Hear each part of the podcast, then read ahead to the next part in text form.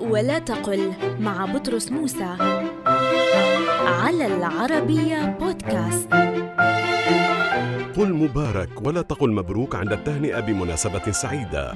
فالأصح أن نقول مبارك لأن مبروك اسم مفعول من الفعل بركة أي بركة الجمل أو بركة الدابة.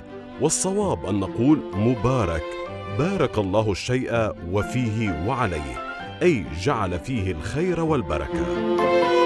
Thank you.